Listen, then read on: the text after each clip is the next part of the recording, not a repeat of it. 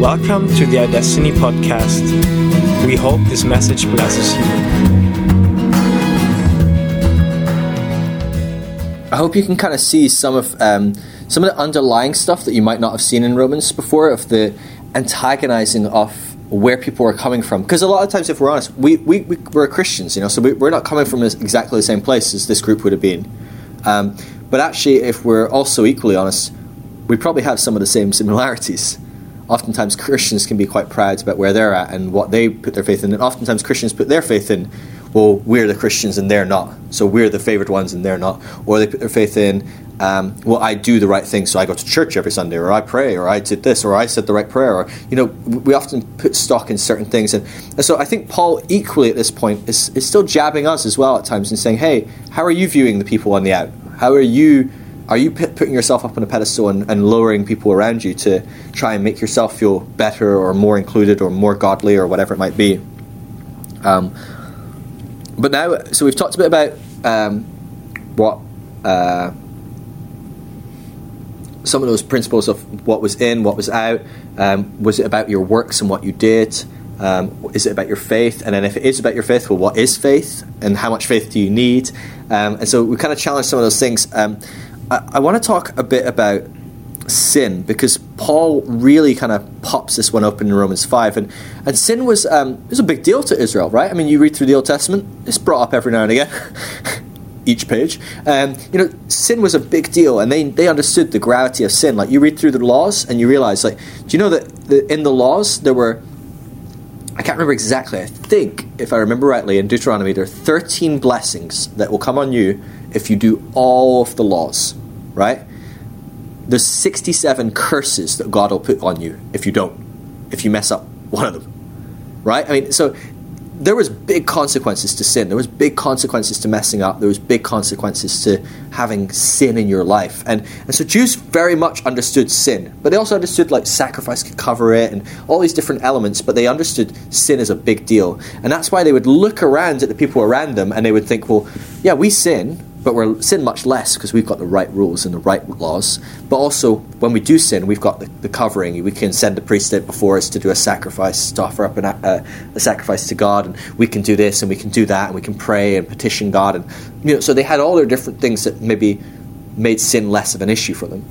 But they knew sin was a thing you did that screwed up everything. Um, and so when we approach Romans 5, it's quite interesting because what Paul's going to do here is he's going to start to deconstruct sin as Jewish people um, would have saw it. And so I'll just read through again Romans 5. I'm going to kind of fly through the first part because it's not um, as relevant to what I'm, what I'm going to say here. Um, but it's, it's kind of relevant and it's a bridge between what we're talking about faith and then talking about sin.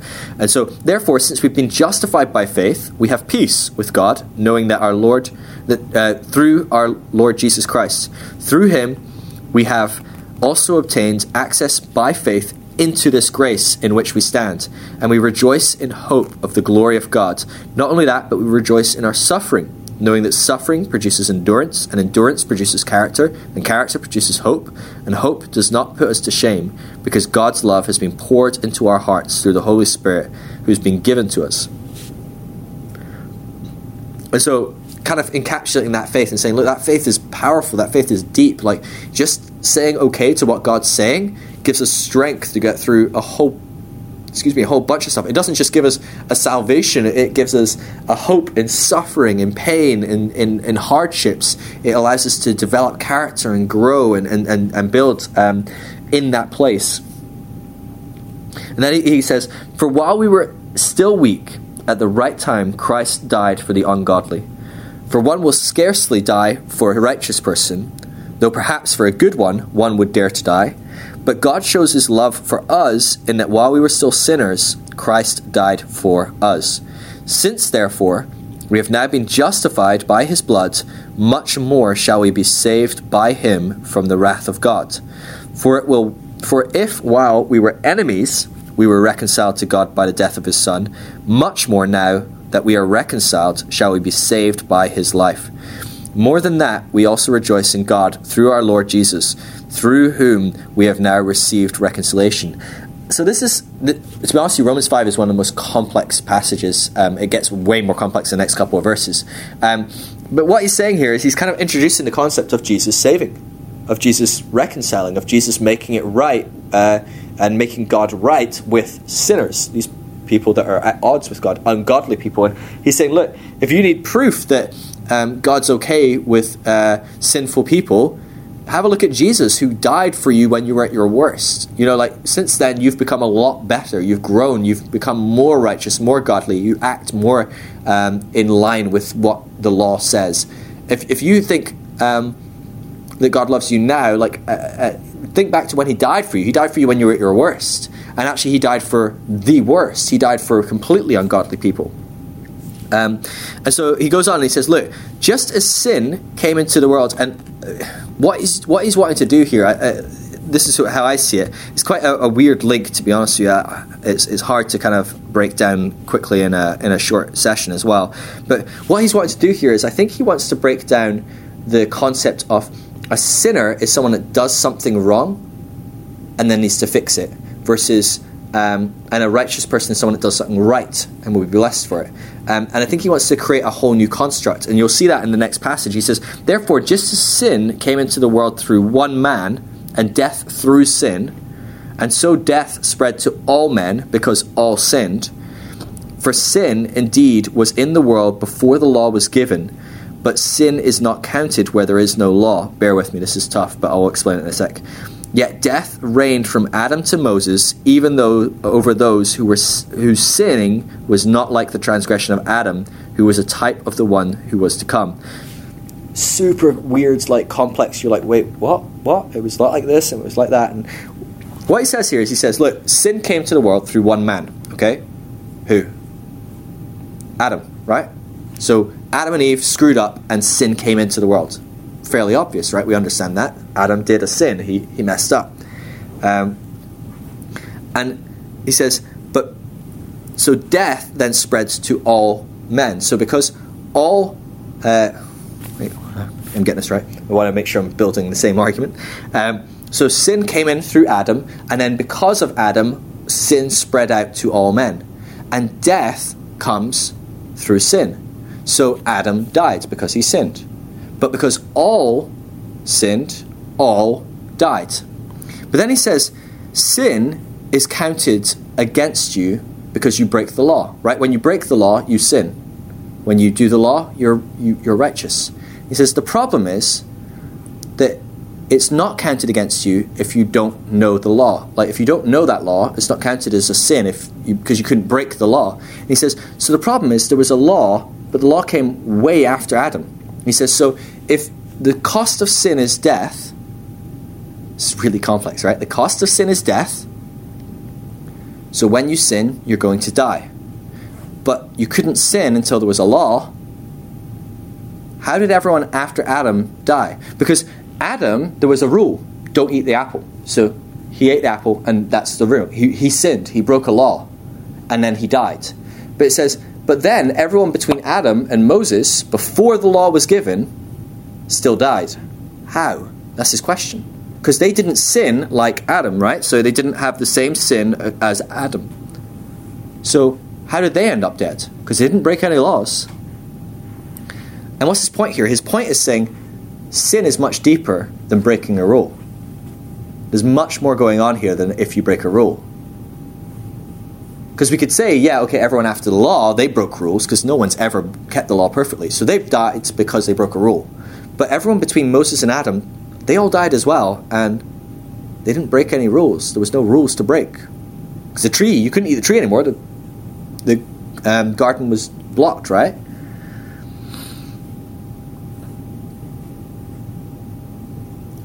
So he goes on and he says, But the free gift is not like the trespass.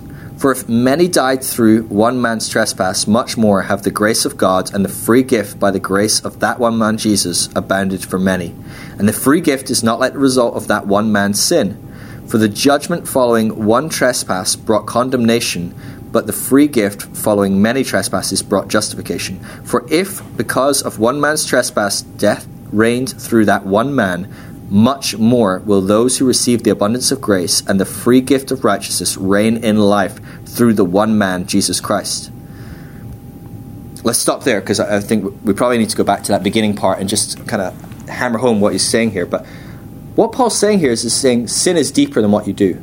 And actually, if you look at um, the word sin in Romans, it's quite interesting. So the Greek word, um, it's said as an action, as something you do. So in, in, in the book of Romans, it's mentioned 42 times sin. 42 times, okay? The amount of times it's mentioned is something you do, twice. Which is fascinating to me because, like, I grew up in the church and I think of the word sin and I don't think of anything other than something you do. Right? I'm like, sin is something you do. You do something wrong. That's a sin. But actually, 40 of those 42 times is not something you do, it's a state of being. It is being sin, which is fascinating. And this is where um, a lot of um, evangelicals, a lot of Calvinists, a lot of um, fundamental Christians would get the idea of original sin. This this concept of when Adam fell, everyone became a sinner. Like deep down, they became sinful, and that was it. They were rotten to the core. And I think there's truth in that. Like I think there's something that Paul's developing in that that he's saying, look, when Adam sinned, it wasn't that other people kept doing a sin, they kept breaking a law. It was that something broke in humanity. Humanity shifted away from God. They started disobeying God. They started walking away from God. And that was a, a terrible place to be. It was a sinful place to be.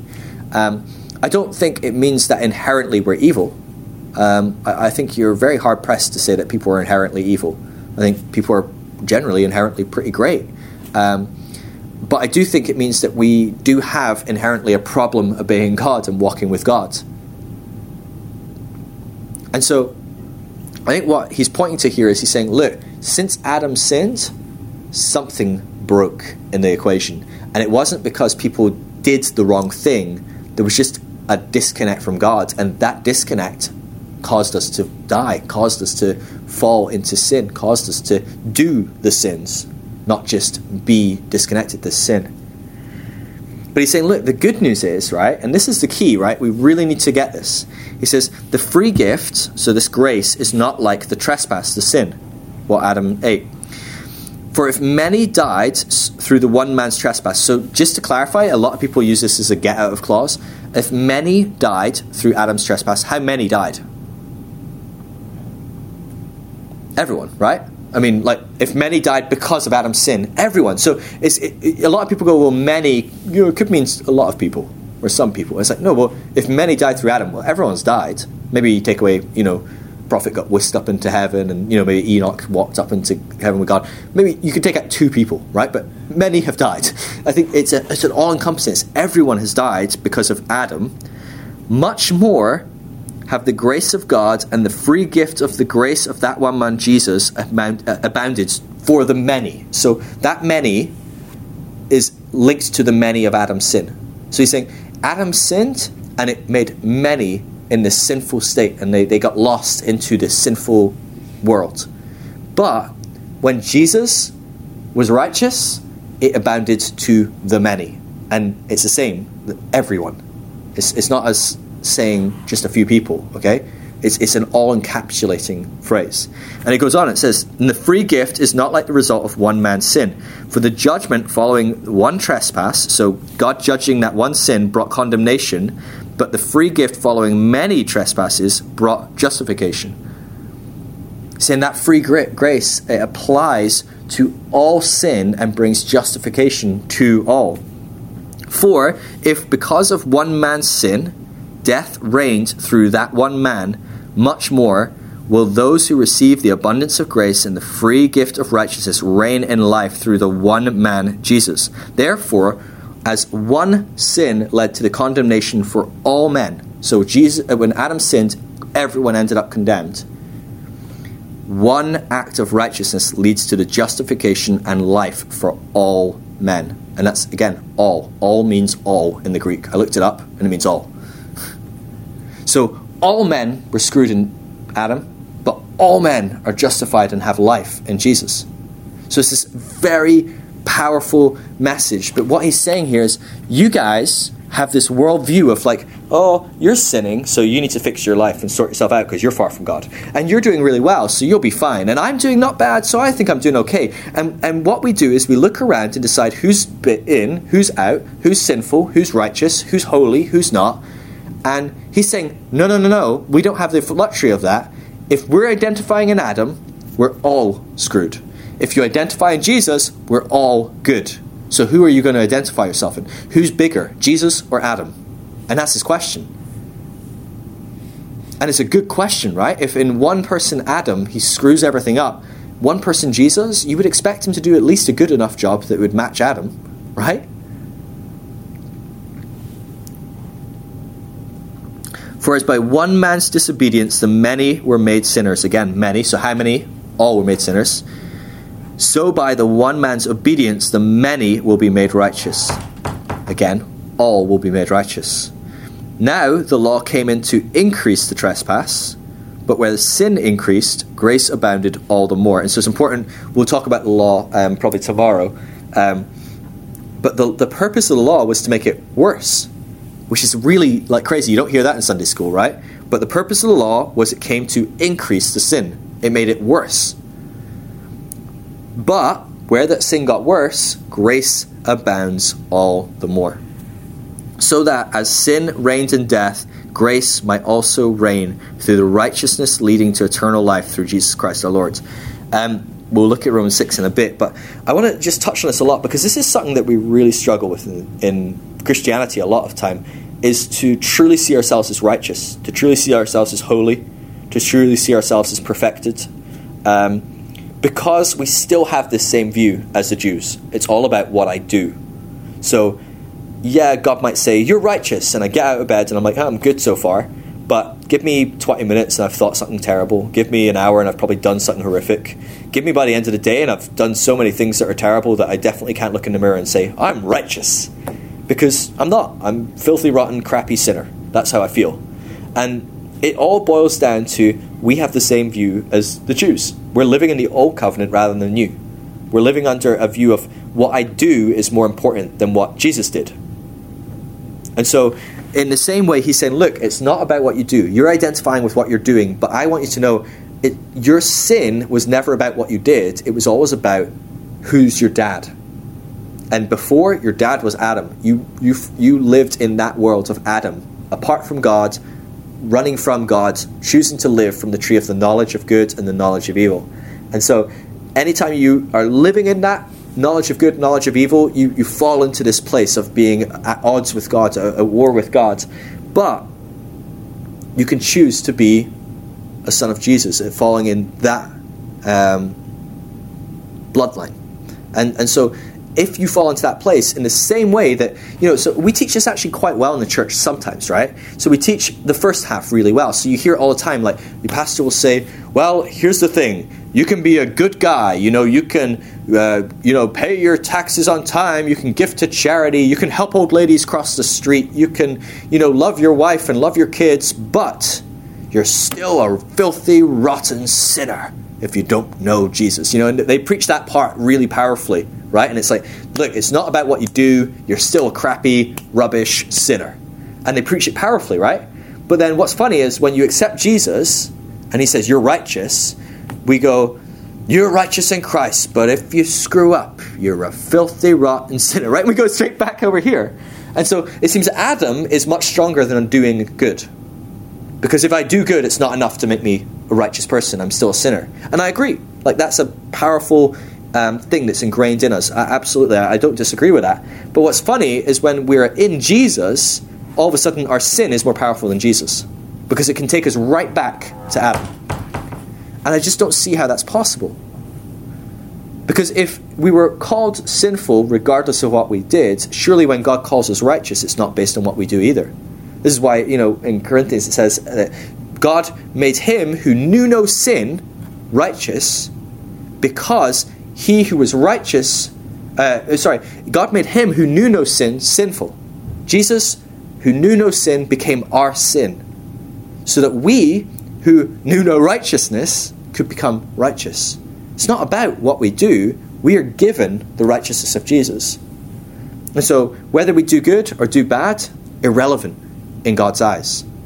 And this is a huge deal for like the, this group that would be listening to this would be like, wait, this is really not okay, right? Because now you've taken away their system, their structure for knowing how good I am, how well I'm doing, am I really a good Jewish boy or a bad Jewish boy, or what, what's my hierarchy in this whole system? And God says, look, it's not about what you do, it's about whose you are.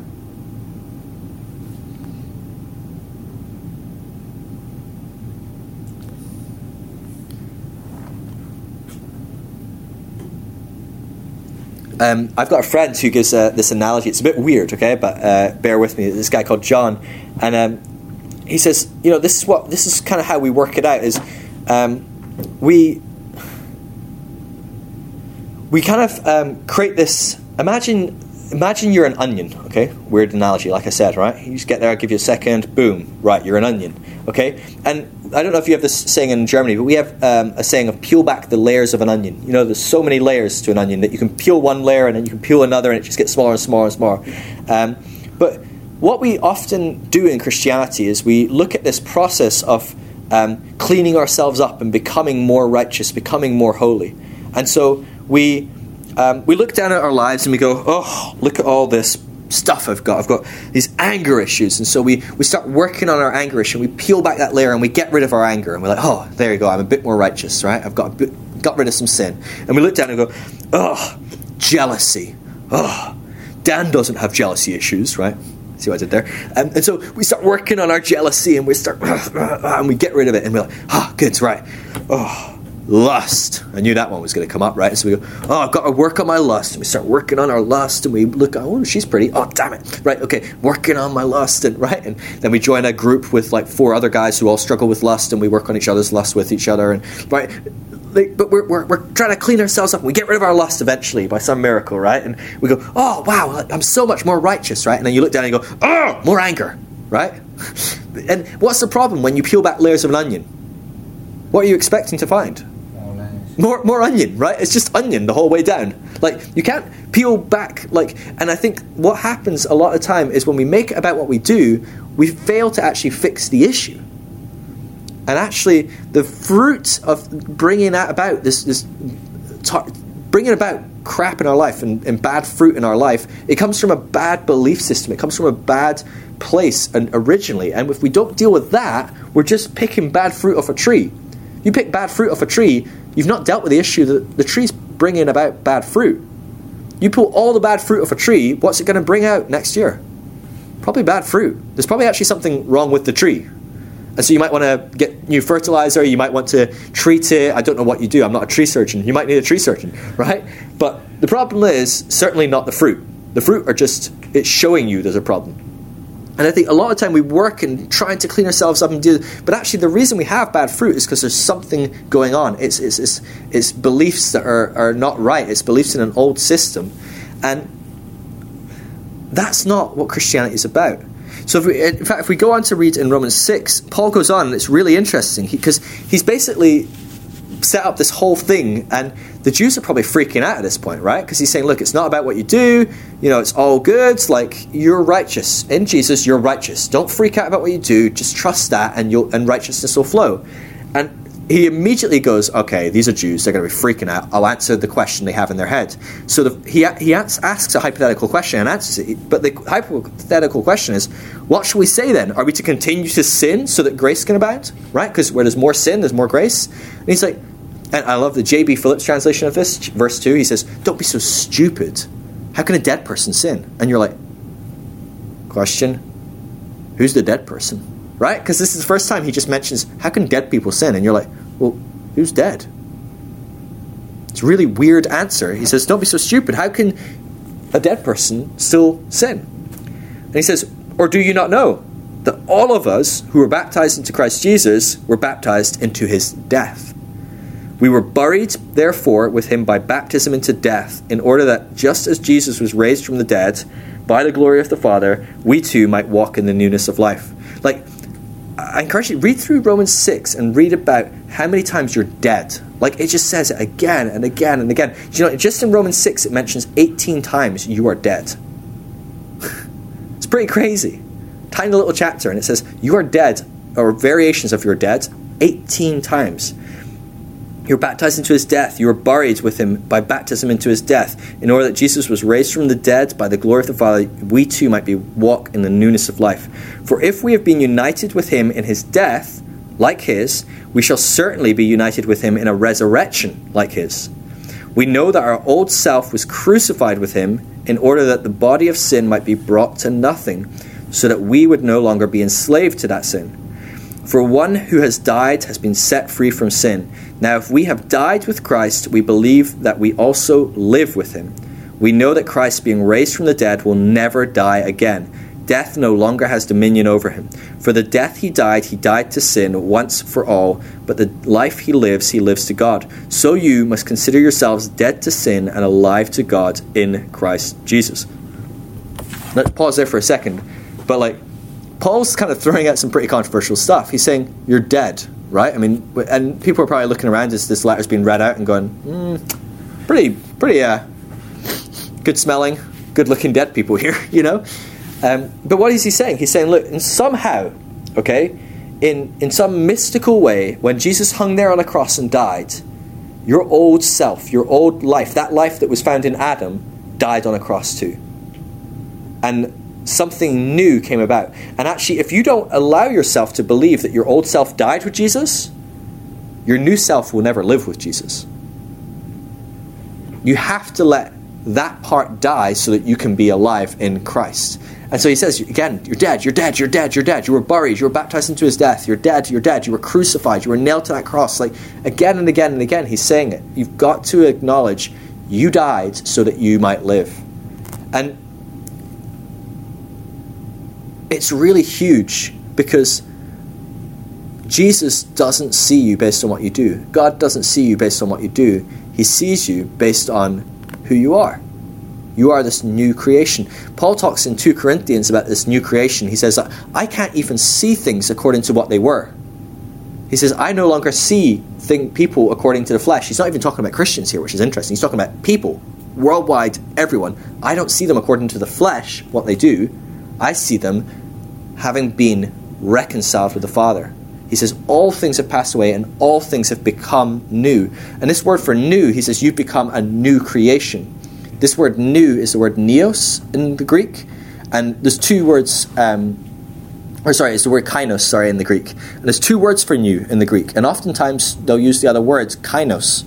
Uh, flipping out, my brain is not working today. Neos. And neos just means like new in kind, new, new in time, uh, or sorry, new in time, yeah. And so, like an example might be, maybe you have um, uh, a pair of beat up, you know, old Nike Airs or something, and you go, man, these are falling apart. I need some new, new shoes. And what you would say if you meant uh, Neos shoes, you would go into the Nike store and you buy exactly the same pair of Nike Airs, but they'd be new, right? So they look much nicer they feel much better, but it's exactly the same model, exactly the same color, it's exactly the same, it's just new. But Paul doesn't use that word when he describes you are a new creation. And that's actually what most Christians often think about themselves is in Jesus, I'm a brand new, shiny creation and I get to try again. The problem is, what happens to that pair of Nike Airs? Falls apart eventually. It gets crappy, it gets dirty, it gets uh, rubbish, and I, I need a new pair again at some point. But Paul doesn't say you've become a neos creation. He says you've become a kainos creation. And kainos is really interesting because it's new, not just in time, it's new in time, but it's new in kind. It's new in quality. It's new in every aspect. Like, have you ever seen, um, you ever seen like a car drive down the road and you've never seen a car like that? You know, maybe it's a brand new, like, I remember when I first saw the BMW, like, i8, you know, that like electric BMW, and I was like, whoa, that's new. Like, I was just like, it doesn't look like any car on the road it like looks cool. It's like high tech. It's like it's fancy. I'm like, that is new. It's not like a BMW 3 Series or a Ford Focus. You know, it's completely different. And so maybe the analogy would be if you said you had a 2005 Ford Focus and you said, I'm going to get a Neos car. You come back with a 2016, or what year are we in? 2017 Ford Focus. It's the same car, it's just new. Maybe it has a few new features as well. But if you took that Ford Focus into the dealer and says, I'm going to get a Kainos car, you come back with a prototype Aston Martin from the next Bond movie. You know, it's not no one else even has seen it yet. It's completely different. It is not the same type at all. And this word kainos, when Paul talks about it, when he says you've become a new creation, you've become something that has never been before. You are completely different. You are a completely new creation.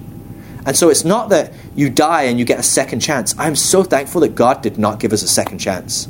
Like I hear that all the time. Oh, praise God for second chances. No. If you got a second chance, let's not kid ourselves. We'd screw it up straight away, right? I mean, how many, what chance are you on? I bet you're not on your second chance anyway, are you? Like, right? I mean, if we were doing chances, I'm on like five billion and one. You know, like I mean, I have used up a lot of chances. But that's not what God does. He doesn't polish you up and say, "Oh, you're a brand new pair of trainers. Try better." Because the truth is, we ruin the trainers pretty quickly.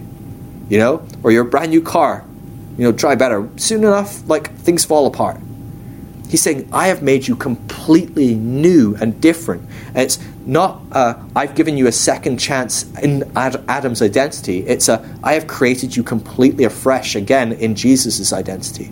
You are righteousness. You're not sinful. You don't find your identity in sin. You don't find your identity in being at odds with God. You find your identity in righteousness. You find your identity in being with God. And so, going back to the onion analogy, uh, like you know, it's like we're no longer peeling back all these layers of the onion. What we're peeling back is layers of something much more beautiful. And perhaps we're a brand new onion that, or this brand new thing, and we look down and we go, instead of working on our sin and peeling back our sin, we look down and go, "Wow, I'm righteous." what the heck is in here? And maybe we peel back a layer and we go, whoa, the fullness of God. And you peel back another layer and go, wow, healing power. And you peel back another layer and you go, whoa, joy unspeakable. And you peel back another layer and you go, peace that passes understanding. And you see, Christian uh, discipleship, Christian uh, maturity, Christian growth is not working on your shit and your sin. Sorry, people listening on the tape. It's not working on your, your sin it's discovering your righteousness. That's what it's all about. It's discovering just how amazing am I. And it's not to make you proud or big headed or any of that sort of stuff, because let's face it, it was nothing to do with you. That's the beauty of it. It's literally nothing to do with you. it's all Him. He gave you it as a gift for free. You get to say, oh, I don't deserve this, but man, it's awesome. Let's play with this and see what it goes. Because the old person is dead, the new person is alive. And what we honestly do, we do it again and again and again and again. Let me read you this. Let not sin, therefore, reign in your mortal body to make you obey its passions. Do not present your members to sin as instruments for unrighteousness, but present yourselves to God as those that who have been brought from death to life, and your members to God as instruments for righteousness. For sin will have no dominion over you, since you are not under the law but under grace. What, he, what he's saying there is he's saying, look, you still have the choice if you want to sin. You can live as though you're dead still, as, as the dead person he says, but if you present yourself as someone that has died and is now is alive and new, then your instruments, your hands, your feet, your mouth, it's no longer going to be sinful, it's going to be righteous. Live as a righteous person and you'll produce righteous fruit. And so, you know, I know plenty of Christians that, yeah, they believe that Jesus died and rose again, but they don't believe that they are dead. And so they're dragging around their dead corpse, that sinful self. They're going, oh, I'm just a filthy, rotten sinner. And you know what? If you believe you're a sinner, you'll sin by faith. You'll be really good at sinning. And I know lots of people are, myself included. When I believe I'm a sinner, I'm really good at sinning. And it's no surprise I produce sin. Because, like, of course, as a man believes in his heart, so is he. If you believe you're a sinner, you'll sin. Um, and a lot of people, what they do is they dig up that corpse, that dead person, and they pick them up and they clean up the mud off their face and they try and brush off the clothes. Maybe they put a new suit on it, you know, maybe a nice hat and cover up some of the hair that's falling out. Uh, maybe put some makeup on so you can't see that the face is all sagging and dead. Uh, maybe spray a bunch of deodorant or cologne to try and cover the dead body spirit, smell. And we stick it on the front row and we go, look at look at me. I'm like I'm cleaned up. I'm good. I'm great. And what we're doing is we're cleaning up our old sinful self ourselves. We're trying to do it ourselves. And that's not what God calls us to do. He doesn't call us to do that. He calls us to let that self die, to be dead, to be de- buried. Leave it there and live in this newness of life, this new creation Because that we don't have to do anything to clean up, to present, to, to try and make good enough for God. It is good enough for God. And the more we believe it, the more we walk in it. Paul talks in uh, Philippians. I'm really fascinated by how Paul talks about it. But this is a guy who is the best of the best of the best in Judaism right? He had the best training. He was really on it. He talks about how he was um, being uh, trained to be the, the head of the head, you know, like the, the top of the top in the Pharisaical community. Like he was going to be it because he knew what it was about. And he says this phrase in, um, in Philippians. He says, Look, I counted everything that was gain to me as loss. He says, All my good stuff I counted, and he says this word as skybalon, which is the Greek word for crap, excrement. It's actually a, a, curse word. You wouldn't use it normally. In our language, it would be shit. He says, but, this, but listen closely to what he says. He says, everything that was good that I did, I count it as crap. Not what was bad. He says, everything I did that was good, I count it as crap. He says, because that is a righteousness that comes from man rather than a righteousness that comes from God. He says there are two righteousnesses. There's one that comes from us trying to do good, and there's one that is given to us as a free gift that causes us to do good. And he says, anything I tried to do that was good, he says, I count it as against my walk with God. Because it is. It builds us up and it, it builds this false sense of security that I am good enough. I can do this myself. I'm okay on my own. I can do this without God. And God wants nothing to do with righteousness. Even in the Old Testament, he says to, in Isaiah, he says, I see your acts of righteousness as a filthy used sanitary pad, a female uh, uh, menstrual uh, device, device used, tool. We're all guys in this room, so I'm floundering for a word and I don't have any help. Um, but uh, it's not good. It's not something you put on the mantelpiece, right? It's not something you would be proud of and show the whole world. That's how great my righteousness is. God says, I, and, obviously in this culture, that was deeply shameful and disgusting and whatever. We've grown quite a bit in uh, more modern years that we're a bit more open to talk about these sort of things. But like, that was deeply shameful and, and bad. And that's how God saw Israel's acts of righteousness. He says, Look, I don't care about that. That's absolutely abhorrent to me. And Paul says the same thing. I hate that stuff because I only want what God gives me as righteousness and the fruit and acts that come from that. You know, he, if you look at um, in John 15, it talks about the branches attached to the vine. You remember that story? And it says, I am the vine. Jesus is the vine. You are a branch. And apart from me, no one's going to bear any good fruit right? And that makes a lot of sense, right? If you cut a branch off and chuck it on the floor, and you sat around waiting to see what fruit would come out of it, you'd be a bit of an idiot, right? Because a branch doesn't produce fruit. It just can't. It can't produce fruit. It just doesn't have the capacity. Uh, it needs a vine, right? It just needs to be grafted into the ground. And Jesus says, as long as you remain in me, you'll bear fruit. What's interesting is a branch doesn't do anything to produce fruit, it bears fruit. And actually, the call in the New Testament is never for you to produce fruit. I'm really intrigued by this. If you do a word study, God never asks you to produce fruit. He says, I want you to bear fruit. And there's a big distinction there. Like producing fruit is you make the fruit happen, you, you make fruit. But branches can't make fruit, as evidenced by a branch on the road. Branches bear fruit. All they do is they stay there. They stay attached to the vine, and the vine, what it does is it pulls the nutrients out the ground. It generates all the different elements of it, it pushes it up and pushes through the, vine, the branch and brings about fruit. The branch just stays there. It doesn't do anything. It's really important that we as Christians recognize it's in resting in God, resting in our righteousness, that we produce good fruit.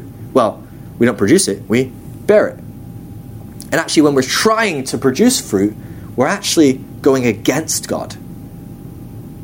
And that's a really terrifying thought, especially to these people, the original hearers of this message, right? Because they're fixated on producing good fruit. We do good fruit because that's how we are proved as God is pleased with us, right? God is pleased with us because we do good things. And Paul and, and, the, and the message of the gospel and, and a key message of this, this passage in Romans is saying it's not about you producing good fruit It's about you bearing good fruit. It's about you resting in God and letting Him produce fruit in you. Even if you look at the Bible, it's the fruit of the Spirit God wants in us, right? That's what God would love to see bear in us, like, right? Galatians. But who's the fruit of? Is it the fruit of you? No. So God's not interested in your capacity to develop love or kindness or peace. God's interested in His love and His kindness and His peace being born in you, being brought about through you. You are to rest in Him and rest in your righteousness, and He'll bear the fruit. And I think this is the, the danger of focusing on works is the right works only come through faith. And you're you're only going to see good fruit come from people that are resting in Jesus long term. You might see good fruit initially. You know, you might have a tree that produces a good few good apples, but if it's if it's in bad soil, before long it dries up all the nutrients. It's it's not able to do what it does, and it starts to bring about bad fruit. And maybe before long it stops bearing fruit at all. And I think that's what happens when we try and do it ourselves, when we try and do it in our own strength. We want to be people that are just resting in Jesus, resting in Him, allowing Him to bring about that good fruit, and, and trusting that we are righteous. You know, before if if if before in Adam, um, imagine if you threw a stick in the river, right? What way does it flow? The same way as the river, right? And so I think I almost see it as a shift in the river's direction, in that before we could try and do all these good things and try and do what we wanted, but actually we were going against the stream. You know, you were swimming against the stream because inherently we just were pulling away from God. We wanted to be disobedient. We wanted to do it in our own efforts. I want to do what's right. I want to avoid what's wrong. It was all our own effort to do that knowledge of good and evil. And we're swimming against this current, trying to do it in our own strength. And actually, when we accept who we are, that we are the righteousness of Christ, that Jesus has made us righteous, that Jesus is on our side, and actually Jesus flows through us, all that happens is we keep swimming, sure, at times, but to be honest with you, we can stop if we want because the river's flowing our way. We're going that way whether we like it or not. And you know what? We can turn around and swim against the current if we want. We can really try and screw up. And at times we have bad fruit. We do. But more often than not, the bad fruit is evidenced by your faith, not by your actions. The action is